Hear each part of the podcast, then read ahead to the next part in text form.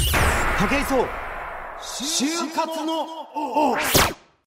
竹井壮がお送りしております。東京 FM 就活の王でございますけれども、えー、本日のゲストは、ラグビー日本代表。ね、つい先日、もう爆発的なあの、名試合をたくさん見せていただいたあの、ラグビー日本代表の司令塔でございます。スクラムハーフの田中文明選手をお迎えしました。よろしくお願いします。よろしくお願いします。いや、俺ね、俺驚いたんすよ。もう、あのーこのブース入ってきて、あ、はじめましてって言っていただいた時に、ちっちゃいんですよ、田中選 手。すげえちっちゃいんですよ。なんかこのちっちゃいちっちゃいって失礼いや全然失礼 はい大丈夫です俺や、ねえ、やっぱあの、ラグビーの選手って本当ドラム缶みたいな体してるやつばっかりじゃないですか。それの中に入って、俺もっとね、バキバキにごつく て、ちっちゃって言ってもでけえだろうと思ってたら、本当にちっちゃいです。すげえこの体で世界のトップを張ってるっていうね。ありがとうございます素晴らしいですね。ちょっとご紹介したいと思いますけれども、1985年生まれの現在30歳。はい。 30歳。あー一回りしたという ね。ええほんとね。え、あれ牛年牛年ですよね。牛年です牛年は同じ、本当ま、まさに一回り下なんですね。京都府出身、名門、伏見工業時代ね、全国優勝も経験されて、そうですね。はそうですい。ね、1年生の時でしたっけ一年生の時、まあまあ出てないんですけども、はいはい。三年生の方が優勝してなるほありど。まそす。して京都産業大学を経て、2007年パナソニックワイルドナイツに入団。そしてあの、現在ではそのスーパーラグビー。ね、あの、世界最高峰のニュージーランドのリーグですね。はいこちらのハイランダーズというチームで、まあ、4期連続で来期も加入することが決まったと。はい。おめでとうございます。ありがとうございますあまさにあの世界のトップであの活躍するラガーマンでございますけれども、今ですね、このブースにですね、田中選手の日本代表のユニフォームが置かれているんですよ。これ後でちょっとごしお写真をね、ああな、9番の背番号の入ったこの桜のこの、あいい、かっこいいな、こ れ。いいな、これ。俺も欲しいな、これ。ラグビーワールドカップ2015って書いてあるよ。これ実際に着たやつですかあ、あの、下の方を見ていただいたらわかるんですけど、はあの、ここに来たやつは、はいあの、これはアメリカ戦のやつなんですけども、はこう、ほっ書いてあるんですよね。なるほど。相手の国と、まあ、グラなウンるドとかほど。が。はいジャ。パン VUSA、はいオクトーバー11、2015って書いてますね。はいあ、グロースターってこの、あの、競技場の名前も入ってる。うわ、これはもう一生のあれなんですね。じゃあ記念になるものなんですね。そうですねはいこれじゃあ全試合分あるってことですね。は、あの、交換した分もあるので、あ、そっか。はい交換しちゃってる分も、あ、そうか。はいってことは相手チームのやつを持ってる試合のやつもあるってことなんそうですはいうわ、かっけえな、なんかかっけえな。 おい、いいな、おい俺すげえ今日盛り上がってるんですすげえちょっと興奮してるん ですよ。いやね、俺あの、ちょっと失礼なんですけど、はいあの、ラグビーってね、はい俺そんなにね、ぶっちゃけ日本の方々ね、みんな多いとは思うんですけど、僕みたいな。はいまあ言ったら、簡単に言っちゃえば、悪い言い方すると、にわかですよ。だってずっとラグビー大好きで見てきたとか、ラグビーどこのチームファンとか、そういうことで見てきたわけじゃなく、はい本当になんかこのワールドカップの時だけ見たりとか、はいあとなんかもう、なんだろう、あの、大学の日本チャンピオンを決めるあの、試合とか、はいなんか、すなんか、早慶戦とか、あーはい聡明戦とかでしたっけ、なんかあの、明治がすげえ強いとか、なんかあの、高校ラグビーはつ、あの、決勝面白いとか、はいなんかそんぐらいで見てきたんですけど、はいでもやっぱり今回は、もうなんだろうな、あの、やっぱりあれかな、南アフリカ戦ぐらいからですかね。 はい。。多分日本の皆さん爆発的に注目してたと思うんですよ そうですね。ありがたいですね。ね、なんかあのサッカーのワールドカップ見るみたいな感じで、はいみんな盛り上がって、はい今日帰ってちょっとワールドカップ見ないとっていう感じだったんで、はいや本当にね日本全国こ今回の大会で爆発的にラグビーの人気上がったんじゃないかなと思うんですけどあの実感ありますかもうすごい、はい。もういろんな方からこう、お声をかけていただけるので、はい本当に嬉しいですね。やった なやりましたね田中はい、さん。本当に良かったでいすや。本当におめでとうございます。そしてあありがとうの、ござい本ます当にあの、素晴らしい戦いを見せていただいて、いや、俺マジであの人生に対するモチベーションがガッと上がりましたよ。やっぱね、皆さんのあの、本当全部の試合で、あの、はい本当にね、あの、世界中の、いや、本当猛獣みたいな男ばっかりじゃないですか。まあれそとうですねバコバコぶつかり合って、しかも勝っちゃうっていうね、参照したでしょ参照しました。はい。いや、すげえなと思って。ありがとうございます。なんもあれベスト8残んねえんだなと思ってあれで。ねえ、俺残ってておかしくねえ実力だったなと思うんですよ。はい。いろんなね、ちょっと噛み合わせとかいろいろありましたよ、なんかね。そうですね。まあ、その、基本的に、あのそのトップ8に行くのは3勝したチームが行くんですけども、はいはいまあ、3勝していけなかったっていうのは、もうすごい特殊というかそうですよね。なので、はい、残念だった。見たかったな。ベスト8の戦い。またそうですねね格上と言われるチームとやるの見たかった。実際あの、もう振り返ってみて、はいこのワールドカップ、はいいかがでした率直な感想いただけますかまあ、そうですねやっぱりあの、まあ、勝って本当に日本が盛り上がってっていうのはすごい嬉しいんですけど、うん。まあ、自分のプレーでもそうですし、まあ、チームとしてもやっぱりトップ8に行けなかったっていうのはすごい悔しかった。悔しかったですね。なるほど。じゃあ達成感よりもやっぱり悔しさの方がチーム全体としてあったってことなんですね。そうですねはい今回のチームどうでしたあの田中さんの目から見て、はい今回のチームをこうなんか説明してくださいよこう田中さんがどんなチームだったのかっていうのを。いやもう本当にシンプルに言うとあトップあのーワールドカップ前は、あうん、まあ、日本代表だったんですけども、はいやっぱりまだ自分たちに自信が持てないほう全力でできないチームだったんですけど、はワールドカップ前の1試合あったんですけどもはいそれからはもう本当に自分たちに自信を持って、そのテストマッチぐらいから、はい、本当に日本代表ということに誇りを持てるようなチームでしたね。その誇りを持てるようになったそのきっかけっていうのはどういうところにあったんですかやっぱりもう自分たちでこう話ができるっていう、話し合えるエディ・ジョーンズがいなくてもうんしっかり話し合ってこう日本のためにプレーができるっていうそういうことが、はい、きっかけでしたね。なるほどなんかあの以前からねそのエディ・ジョーンズコーチはその自主性を持てと、はいなんかあのプレー中練習中とかもなんかまずいプレーがあったらなんでお前らそこを話し合わないんだみたいなとこなんで誰も文句言わないんだみたいなことなんか言ってたみたいなことこの報道で見たりしたんですけど、はいこのエディ・ジョーンズコーチとのこう関係性ってどんな感じだったんですか僕個人ですかね。個人それとチーム全体と踏まえてこう教えていただけますなんか田中さん的にはどうだったんですか僕的には、はあの本当に熱い人だなっていう、熱い人、はい、思いがありましたね。ほうどんな指導をされる方なんですかやすっぱりげえみんな気になってると思うんですよエディ・ジョーンズってもう世界のトップコーチじゃないですかはい、それどういう感じなんですかやっぱりこう日本人にはやっぱ厳しかったですね。日本人に厳しかった、はい、やっぱ外国人とはあの対等に話をするんですけども、は日本人ってやっぱり意見を言わないのでもうぐいぐいぐいぐいこう、まあ、文句を言ったりっていうことをエディ・ジョーンズはしてたんですけども、はい僕とか、まあ、堀江翔太、はいはいあの後世っていうこう対等にこう話ができる選手にはこう、まあ、しっかり話をしてるんですけどもなるほど日本人選手にはすごいこう厳しくは指導してましたね。い、へえそれは単純にコミュニケーションっていうことだけじゃなくそのなんていうんですかプレーのクオリティとかそういったものに関しても厳しくなんですかそうですねこう、まあ、日本人はやらされないとできないっていうあことをこうエディ・ジョーンズは言ってたので、あはいはいまあ、自分からできないんだったら俺がやらそうっていう考えでしたね。ああなるほどね、はいなんかね終わった後あのインタビューでねあの日本のラグビー界の練習とかに関してちょっと言及されてたじゃないですか、あはい走るのもただ走らしちゃいかんと、はいなんかあのラグラガーマンはやっぱ早く走れないといかんしとか、はいそういったことをおっしゃっててラグビーにつながる練習よりもなんか従属的にさせてこうただ練習をさせてるようなことが多いんじゃないかっていう厳しい点言ありましたけど、はいそのあたりってどうですか田中さんから見て。そうですねやっぱり普通にただ走ってるだけだと、はまあ、ラグビーじゃなくてもう陸上部ということになるので、はいはいまあ、特に中距離とか長距離みたいな練習とかもたまになんかあの部活とかだとあったりするじゃないですかそうですね、まあ、必要なんですけどもそれを継続的に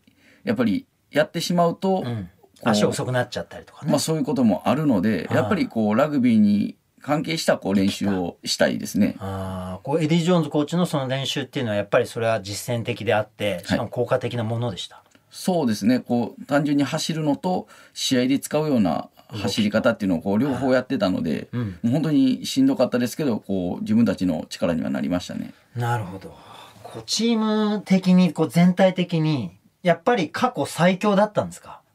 そうですね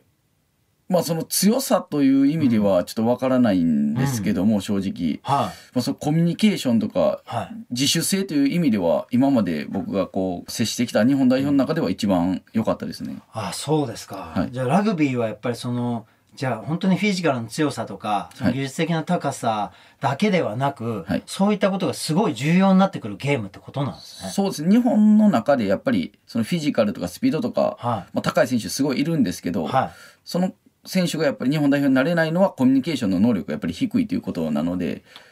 まあ、そのラグビーだけじゃなくていろんなスポーツでやっぱりコミュニケーションもうそのスポーツだけじゃなくてやっぱりコミュニケーションというものをもっと日本人は上げていってほしいですね。例えばラグビーのそのプレーとかゲームとか、あのチームの中でのコミュニケーションって今散々コミュニケーションのことが出てきてますけど、はいそのどういう場面で一番必要になってくるもう本当に何をするのにも必要ですね、タックル行く時でも、は俺が下行くとか上行くとかあーそういうのをあのずっとこうやっていくうちに、はいまあ、基本的にはやってる時に話すのもいいんですけど、はいそれは練習が終わった後にあの場面はどうだったっていうのを話すっていうのもコミュニケーションなのでそへれーでお互いをこう知るっていうお互いの特徴を知るっていうことがすごい大事になってきますね。なるほど。なんか一人にタックルかけるのも、はいなんか今回日本のタックルがね、その上下両方にガチンってきてみたいな、はいなんかそのタックルが結構評価されてましたけど、はいそういうのはなんかこうトレーニングの中でこう培っていくものなんですかそうですね誰がどこに入るっていうのああをこうお互いにこ決うめ分ておかくりあれば、はい、話をしなくてもその、体に染みついてくるのでなるほど。それまでのコミュニケーションがやっぱ大事になってきますね。じゃあこの場面であいつと俺がいると、はいであいつと俺がアタックしに行くって時に、はいあこの二人だったらあいつは上行くから俺は下借りに行こうとか、なんかそういう感覚でそ馴うですね染んでいくってことなんですね。はいそれから練習中もずっとそういうコミュニケーションが選手それぞれの15人いる中の選手が全員が共有できていて試合中もそれを常に共有し合って、はいベストのポジションに一人一人が入っていくっていうコミュニケーションがすごい取れてたってことなんですねそうですねはいいやー、面白いね。南ア戦ちょっと聞かしてもらって、ちょっと長くなっちゃってすいませんね。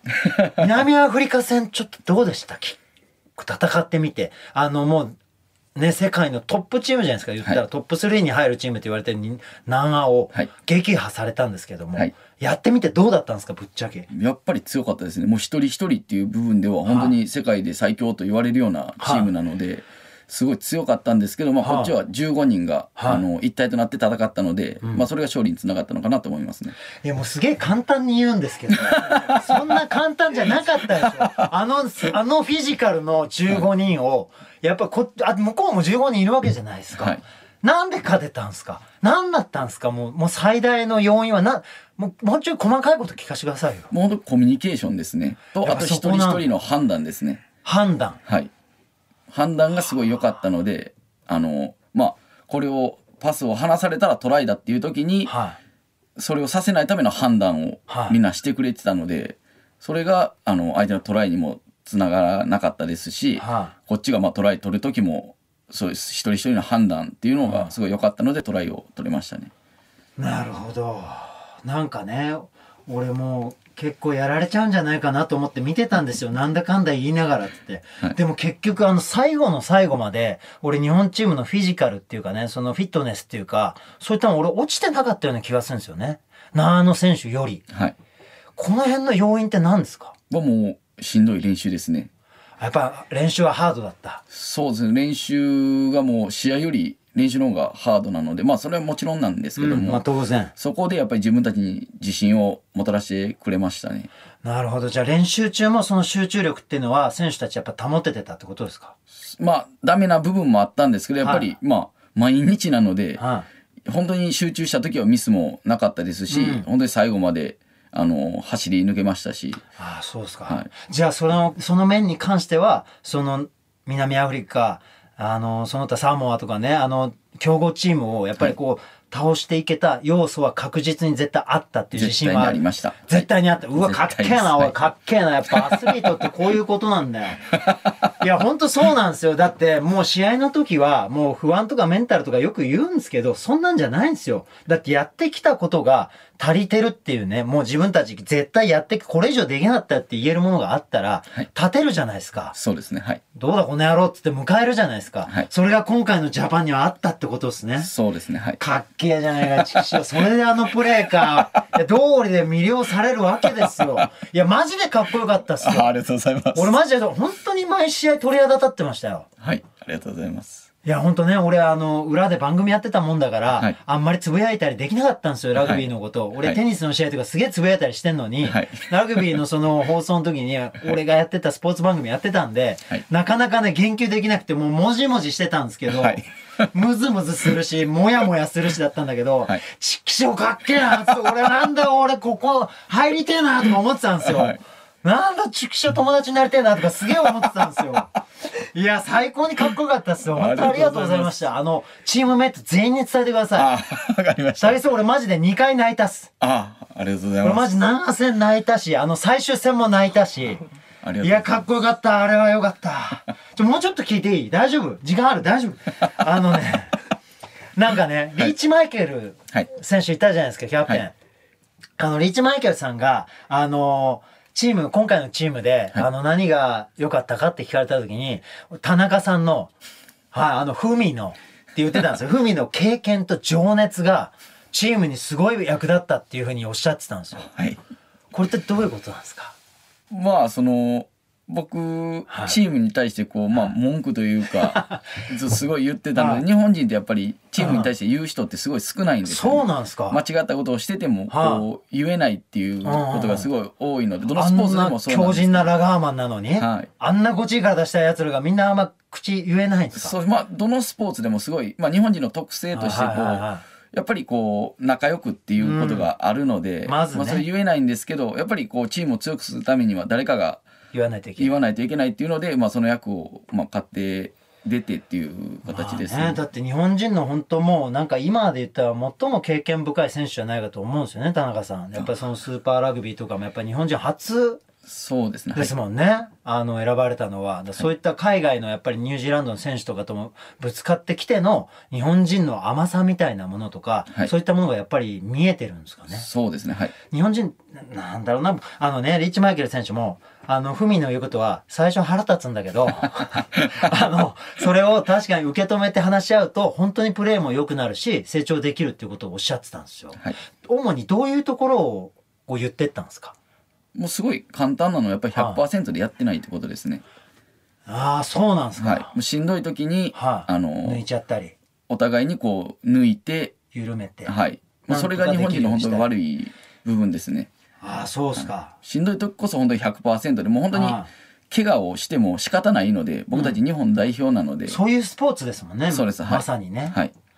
いやーでもやっぱ怪我が怖いとちょっとまあ練習だからここは抜いとこうかとかそうですねいうのがあると、でもそれが積み重なるとやっぱりその積み重なりがゲームで積み重なるもんだから、そうですねはいゲームでもそこが緩く出ちゃったりして、はいで相手のハードなプレーにやっぱり一歩引いちゃうみたいなところがそうですね詰め切れてなくてっていう、それが練習でももしできててしかもその上で自分の体を守りつつトレーニングできていけばその経験がゲームに絶対生きるってことをご存知だったってことですよね。そうですねはいそれやっぱりニュージーランド行って学んだこととか多かったですかすごい多かったですねいやニュージーランドとかやっぱハハードですかもうすごいハードですやばいですかいやもうやばいですね練習もやばいですか練習もやばいです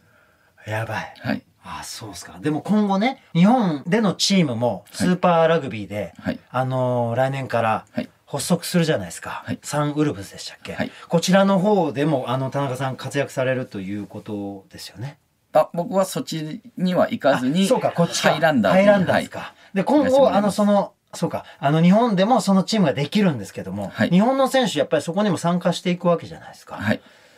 これ大丈夫ですかねまあ、やっぱり初めは厳しい部分はあると思うんですけど、はいやっぱり経験というものはすごい絶対大事なので、強いチームとやることによっ当てたって絶対にレベルアップしますし、うんはい、あの本当に強いチームとできるこの経験を日本代表でも生かしてもらいたいですね。ああなるほどじゃあ田中さんがニュージーランドで感じて日本代表チームに厳しく言ってきたことを、はいもしかしたらこのスーパーラグビーで、はいこのはいあのサンウルブズに入った選手たちは身をもって体験して、はいそれを全員がもしかしたら各自のチームに戻った時にも、はい、こう広めることができるかもしれないチャンスってことそうですね。はい、うわこれからさらにじゃあ日本代表強くなっていくってことは期待できるってことですね。そうですね。まあでもそれも個人のあのあのやっていく中での経験というか意識なので、うん、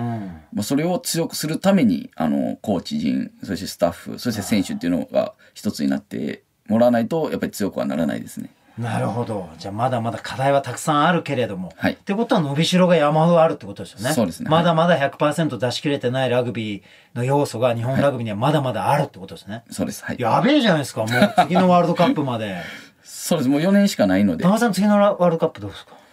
今あのその日本代表っていうものもまだ選ばれてないですし、は考えてはいないんですけど、はいまあやっぱり出たいというかその日本代表でプレーして日本でこうベスト8、まあ、それ以上に行きたいなっていう思いはあるんですけど、情熱はあるはい、一試合一試合こう目の前の試合をなるほど頑張っていくっていうのが自分の課題ですね。わかりました。ありがとうございます。じゃあちょっと、えー、田中選手が、あのー大好きな曲があるという、なんかご自身をこう奮い立たせるときに聴く曲があるというふうにお伺いしてるんですけど。はい、狩牛58さんの、まあ、アンマーという、まあ、お母さんのことをはい歌った、はい曲歌なんですけどもどういうときにお聞きになられる本当にあの常に聴いてますね、あ、そうですか。はい、やっぱりこう、まあ、お父さんの歌とかお母さんの歌っていうのは、はいやっぱり今までのこう感謝っていう思いを込めて聞くと、本当に、まあ、涙も出てきますし、なるほど。はい、すごい、あのー今までのことをこう思い返しながら聞くと、本当にありがとうっていう思いを持ちながら、こう、聞けるので、はい、この曲は本当にいい曲だなと思いますね。なるほど。えー、ね、前半ちょっと俺興奮しすぎちゃってすいません、ね。ありがとうご ざいますありがとうござい後半ますちょっと落ち着いていきたいなと思うんですけれども、えー、今田中選手はやっぱりプロのラグビー選手というご職業でございますよね。はいまずあの、プロのラグビー選手というご職業、どうお思いですかもう本当にラグビーはい。で、こう、まあ、生計を立ててるので、はい。もう本当幸せですね。自分の好きなことでこう、あの、生活できてるっていうのはすごい、あの、幸せなことですね。なるほど。あの、高校大学とラグビーをやって、まだプロでなかった頃は、よし、俺はプロのラガーマンになるぞっていう思いだったんですか高校の時、まあ、はい大学の時は、あの、家が農家なので、家が農家はいはい、農業を継ごうって思ってましたね。確かにな田中さんあの農家の息子っていうなんかあ のお顔がね、はいすごい農業似合う あの笑顔ですよね。ありがとうございます。いいお米作りそうな笑顔してんだよな。ねえ、だから農家だったんですね、お農家で家すが。じゃあ農業を継ごうみたいなこともちょっと視野に入ってたんですかそうですね、もう中学はい終わった時点で、まあ農家、農業の学校に行こうと思ってました、ね。ああ、そうなんですか。はいへえ、でも伏見工業に進み、はい。そして京都産業大学でラグビーをっていうことで、でもだんだんプロへの気持ちが高まってたってことなんですかね。そうですね、大学の途中から、はいまあ一応日本の代表のユースみたいなもんに選ばれてたので、はい。もうこれでまあ、あのー生活できたらいいなっていうのはずっと思ってましたね。思い始めてた、はいで実際初めあの最初にチームに入った時っていうのは、生活とかってどんな感じだったんですかもう、もうラグビーの練習だけなんですかそこからそうですね、一応大学が4年で卒業できなかったので、おはい、はい、あの、京都に、群馬県から京都はにい毎週通いながら、あそうなんですか、はいじゃあラ学グビー生を兼ラグビーの選手っていう感じだったんですねそうですねはいでお給料もらいながらはいプレーをしていたってことなんですね、はいで卒業を無事して、はいで今度は専業になるわけじゃないですかはい。でラグビーのプロってお仕事どうなんですかねあの例えばねあのいろいろなプロのスポーツあるじゃないですか、まあはい今日本で言ったら J リーグとプロ野球が、はいまあ、言ったらもうトップ産業で、はいやっぱりあのトップ選手はやっぱり数億円っていうお金を稼ぎ出してっていうのが今現状だと思うんですけど、ラグビーどうですかまあ、僕たちあの本当のプロじゃなくて、はいあの会社に属しながらなるほのど契約社員という形なのでなるほどはい、もうそれでもあの本当にプロの方と一緒のようなはいあの生活をさせていただいているのでなるほどこう本当にラグビーに専念してこう生活できるのですごいありがたいですね。ああなるほどねラグビーでもなんかあの選手寿命的なものとかどうなんですかまあ、基本的にはそんなに長くないですね。はいやっぱりあの、まあ、30歳を超えたあたりから皆さん引退される方も出てくるやのっでぱりかなりハードですもんねそうですねはい。じゃあプロとしての選手寿命って大体やっぱり10年ぐらいまでみたいな感じなんですかね。まあ長くて15年とかぐらいの感じですか。いや、厳しいね、やっぱりね。まあ経済的なこととかもね、多分いろいろあると思うんですけど、はい大体こう、なんて言ったらいいんですかね、こう、まあな、お金のことは言いづらいよな。 言えないんだよな、これな。いろいろ守秘義務とかあるから、やっぱ会社とね、契約だからね、なかなかそういうの言えないだろうけど、そうですねはいでもやっぱり、こうなんですか、もっと豊かになってほしいなって思いはありますそうですね。やっぱり、あの、ラグビーでもっともっとこう、はい、あの、プレイヤーが増えるには、はい、僕たちが頑張ってこう、うんラグビーっていうものの価値を上げて、そういう、まあ、ラグビーでも生活できるっていう人が増えてもらえれば、こう、もっとラグビーも、あの、増える、あの、競技人口が増えるんじゃないかなと思いますね。例えばね、こう僕も同じアスリートとして、あのー僕はあのーすげえアマチュアのマイナースポーツだったんでね、 陸上の十種競技っていう、ほとんどの日本人が知らないっていう競技だったんですよ。ラグビーはやっぱり日本でも言っても国民的なスポーツじゃないですか。あの、高校ラグビー、あの、大学ラグビー、やっぱり冬場はもうラグビーがもう一色に染まるみたいな時期もあるじゃないですか。だからそんな意味で言っても僕らの、やっぱり競技ってスーパーマイナー競技だったんで、日本チャンピオンになったのに、まるで食えない。っていう状態だったんですよ、はいまああの僕も同じように社会人のチームから声かかってお給料もらって陸上することはできたんですけど、それでもやっぱり提示された年俸っていうかそういったもの数百万円ですよ、はいで全然こんなのこんだけ苦しい思いしして体ハードにやってるのにこれしか価値ないんだって僕当時は思ったんですけど、はいでもやっぱり僕が当時感じてたのはじゃあ十種競技っていうものを世の中で知ってる人がすごく少なくてで十種競技の試合を見に来てくれる人なんて本当に競技場あのスタンド見ても関係者ぐらいしかいなくて、はい本当に一般のその競技をやったことない人がうわーって1万人2万人訪れるっていうことがほとんどなかったんですよ。これは俺しょうがないなって思ってたんですよね。はいってことはあの僕がスポーツ今でもプレーさせてもらってますけどプロとしてスポーツをやるっていうことはあの競技のレベルの高さだけじゃ無理なんだなってすごく感じたんですよ、はいだから僕芸能界に入って自分のまず商品価値を上げてからスポーツをプレーすることでプロフェッショナルになろうって思ったんですけど、はいあのーラグビー同じアスリートとして今後このラグビーのこのワールドカップでの絶大な人気をキープしていくにはどういったことが必要だとお考えですかやっぱりこう僕たちが、はいあのいろんなところに足を運んで、まあ、はい小学生、中学生高校生をこう教えたりっていう、はい普及活動っていうものをうんもっとやっていくっていうことと、うんその僕たちがちょっと難しいかもしれないですけど、こう国と話をして、うんこうラグビーをできる環境っていうものをもっともっとこう増やせれば、うんあの子供たちからやっぱりこう増やしていけばもっともっとこう皆さん見ていただけるんじゃないかなと思いますね。なるほどね。なんかあの、僕からお願いなんですけど、すげえなんかこのスーパースターの選手に申し訳ないお願いなんですけど、俺もっと有名になってほしいんですよ。俺あの、本当にね、アスリートの人を皆さんに、あのとんでもない、あのその磨かれた素晴らしさがあると思うんですよ。その技術とか、その、もう本当に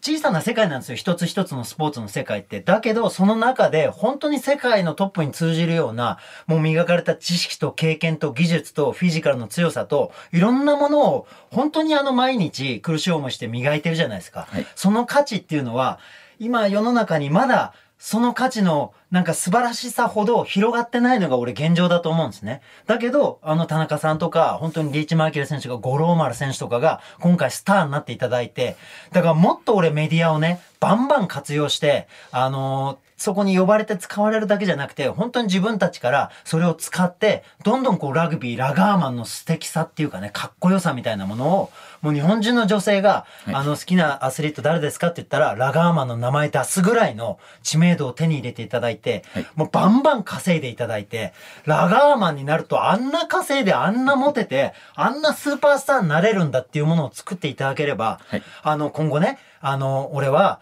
すげえ、スポーツ大好きで、トップアスリートになりたいんだけどっていう子が、いや、野球、とりあえず一番儲かるから野球とか、いや、有名になれるからサッカーとか、海外行けるからサッカーとか、そういうんじゃなくて、いや、俺は球打つのあんま得意じゃねえから、でも体すげえ強えし、でけえから、やっぱラグビーだろうな、ラグビースーパースターになれるしっていう、そう言えるようなスポーツにこう、俺、田中さんたちがぐいぐい引っ張ってってほしいんですよ。はいその辺どうすか、田中さん。そうですねやっぱりそうなっていかないとこれからのラグビーっていうものが発展していかないので、まあ僕のあの勝手な思いなんですけど、まあ、武井さんにもラグビーをやっていただけれおば来たはいあオのファー、逆オファーはい俺いけますあ絶対はいあの足の速さだはとい絶対にはい今でもいけると思い 100m ます10秒9ぐらいなんですよ。いやすごいです遅早いです早い僕ですかより全然早いですラグビーだってまあまあ早いですか相当早いですマジですかはい年はどうですか ?42 歳ですけど。あもうラグビーに都市は関係ないので関係ないはい、あのまあ短パンを違う色で履くっ ていう文化があるんですよ、はいまあ80歳の方だあそうとなんだ金色のパンツとかそういはいうタックルはなしとかがあるのであ、そんなんあるもうはい誰でもできるっていうのがやっぱラグビーなのでなるほど。はい究極の障害スポーツなんですね。そうですねはいわあ、いいっすね。俺、ちょっとじゃあ、ポジション的に言うと竹内さんどうですかねやっぱりウイングウフインルグバックっていう最後ボールもらっってバーンって走っていく人とか、そうですねはいまあトライをフルバック。もう顔的にすごい男前なの でうわあ、ありがとうございます。はいすいませあん。のウイングの方って男前が多いので あ、そうなんですか。はいええじゃあウイング。はい俺のポジション決まりました。ウイングの竹井壮です。よろしくお願いし ます。わ、でもちょっとね、一回はやってみたいスポーツなんですよ。はいで、俺あの、アメフトとラグビーっていう、あの、やっぱりフィジカルコンタクトのあるはいボールスポーツは、はい昔から憧れで、はい俺アメリカで実はちょっとやってたんですよ。ああそうなんですかはい、あのラグビーはタッチですけど、はいでアメフトはあのアリーナって言って室内でやるやつをちょっとやってたんですけど、俺100なんだ198センチで130キロあるやつで100メートルを10秒8で走るやつがいたんですあーよ、はいそいつにタックルもらって7メーター飛ばされてちょっとやめとこうって思って からやってないんですよああそうなんです、だけど今回のやっぱラグビー見せられちゃったらやっぱりちょっとプレーしたいなって思ってるんですよねああなんかきっかけ与えてもらっていいですかそうですもうこのあのこの共演を機にこの共演を機にあの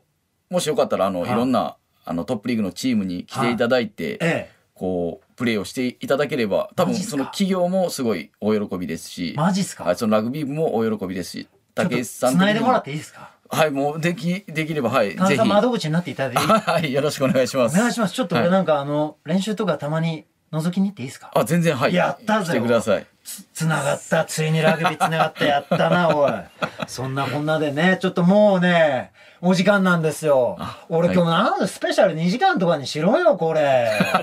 なんなんだよ、ラグビー日本代表呼んで30分しかないって。スタッ フ、スタッフ。頼むよ、本当に。ちょっと、ぜひね、またあの、はい機会があったら、はいあのね、ラジオのみならず、いろんなところにちょっと、僕はあの、雑誌で連載とかも持ってるんで、はい対談の連載とかも、そういうところもぜひね、あはいラガーマンたち何人か来ていただいたりとかしてたら嬉しいなと思うんであすけど。よろしくお願いしますお願いします。俺ちょっとねラグビーをやっぱり国民的なスーパースポーツにするために、ちょっと今後も頑張っていきますんで、あよろしくお願いし一ます緒にちょっとタッグを組んで、はいスクラム組んで、はい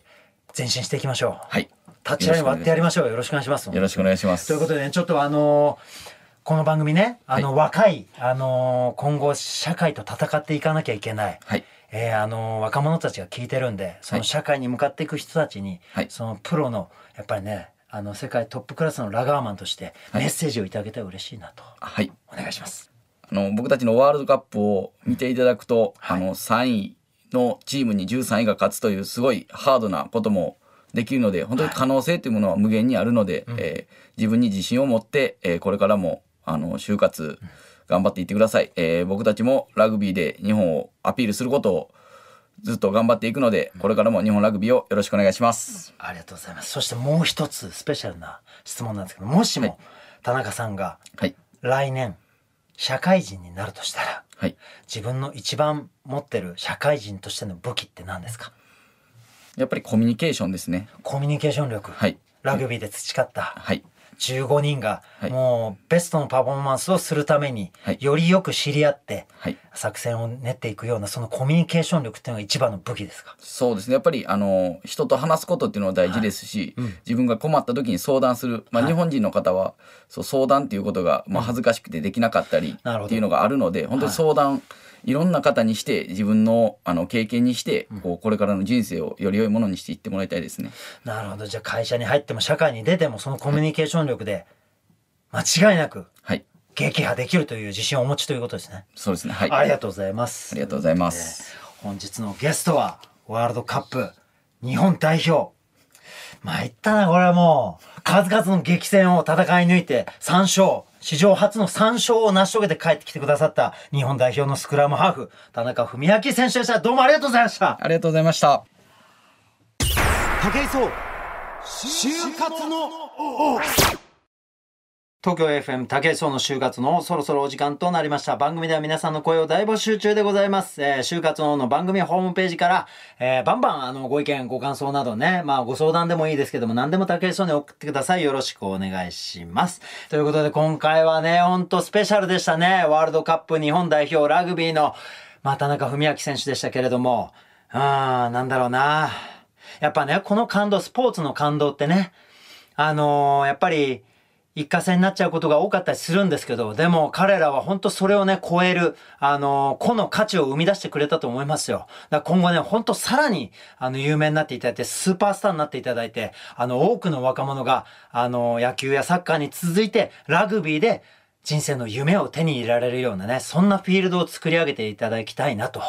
うん、で、それに今、もうほん間違いなく大きな一歩を踏み出した日本ラグビー界ですから、あの、田中さんから僕逆オファーもいただいたんで、武井さんもラグビーにちょっと足踏み入れようかなと思っておりますんで、そんな素敵な出会いをいただいた今回でした。えーありがとうございました。東京 FM 就活の王、お相手は私、武井壮でした。また来週。